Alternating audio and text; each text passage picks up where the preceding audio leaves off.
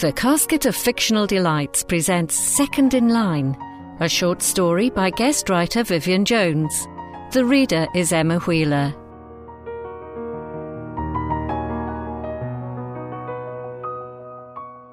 It was Saturday dance club at the ballroom.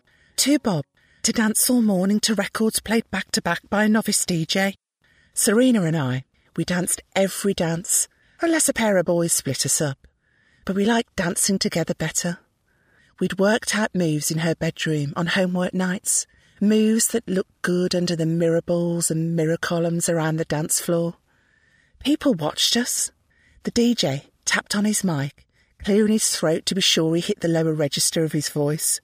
Come back tonight for a Halloween special, free if you come in costume, 7:30 to 10:30 p.m. Serena and I locked eyes. This was for us. Already planning what we would tell our mums to be allowed a late return and the rest of the afternoon with the rag bag. Her mum, JC, had a hairdressing salon. It was her dad's really, but he was a businessman, most often away in London. So her mum ran it. JC was a pink tinge platinum blonde. Her French roll swirled around her head like a meringue, all curves and tottering heels, except when she was working, when she looked suddenly a bit dumpy in her flat salon shoes. There were two daughters. Trish was older than Serena. She had left school the minute she could and was now in her second year at the salon. She was already a replica of JC, just had her first platinum job. Serena wasn't allowed one until she left school, which couldn't happen fast enough for her. Serena looked strange in her school uniform, as if she was dressing up. My mum was just ordinary, a housewife and a mother, always up to her ears in laundry or cooking or sewing, too busy to bother with us three kids much, unless we were in trouble. If I said Serena was having a party at the flat above the salon, she might purse her lips and ask if JC and her man friends would be there. I could say, only to make sure we'd behave. She would look doubtful, but she would say yes, and I would have to be home by 11 pm, which meant I could push it to 20 past, which would just allow for the bus home from town. Serena had no such need of ploys. JC would tuck a pound note into her hand and say, Be a good girl then. We spent the afternoon in Serena's room, ripping up old salon capes, ones that had chemical streaks down their fronts or missing ties. JC's salon capes were black nylon with silver stars, so perfect for Halloween, and I knew a bit about sewing from my mum.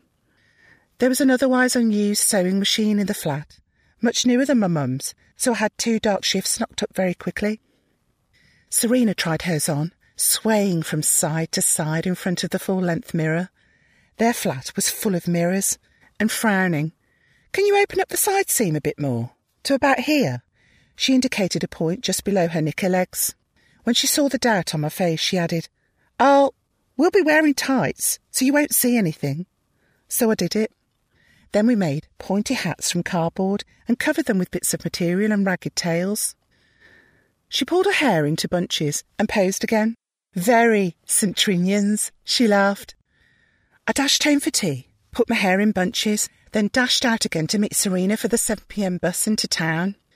She had her school gabardine buttoned up tight and quite a lot of makeup on. What looked like shoes borrowed from her mother, but she wasn't wearing her black tights. When I asked, she just said, I'll put them on in the ladies at the ballroom. They pull on my knickers. It's all right. I've got them in my pocket. But of course, she hadn't. When we got to the ladies, she pulled her bunches out, back-combed and lacquered her hair until it was a golden halo, and finally unbuttoned her coat. She was wearing tights, but not heavy woolen ones like mine. She was wearing the sheerest of nylon tights that laid moire patterns on her legs all the way up to the legs of her black knickers. She had no jumper under her shift, but the slashed neckline showed her neck and nearly all her white shoulders. I turned to the mirror and looked at both of us. Trinians indeed. Me, with jumper and thick black tights, clean, slightly shining face, crooked hat and school shoes, looking like a school terror. She, sleek and sexy, a black-clad sylph like the glamorous six-formers, well beyond any rule of school.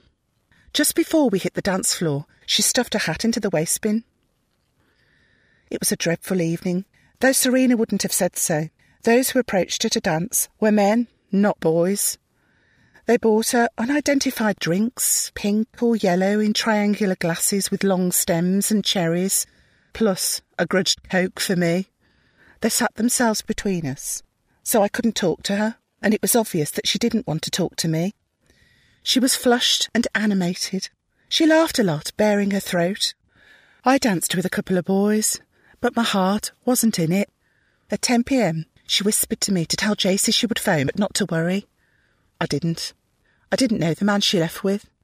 I'm quite sure my mum would have worried if I had anything to do with a man who smelt of aftershave so strongly, whose suit fitted him so perfectly. I rode home on the bus alone. I caught the earlier bus feeling fooled, vowing to never speak to Serena again. Some months later, I heard she went to live in a flat with her father in London. Some time later, she had become a bunny girl and a year or two after that, she was a kind of supervisor of other bunny girls, whose name appeared in the Daily Mirror in some scandal or other. But I never did speak to her again.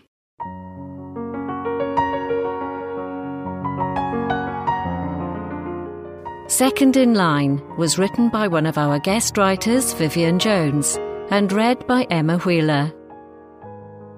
There are more short stories and flash fiction on the website thecasket.co.uk. The Casket of Fictional Delights podcasts are also available on iTunes, Amazon Music Podcasts, Spotify, Google Podcasts, and many others. Thank you for listening.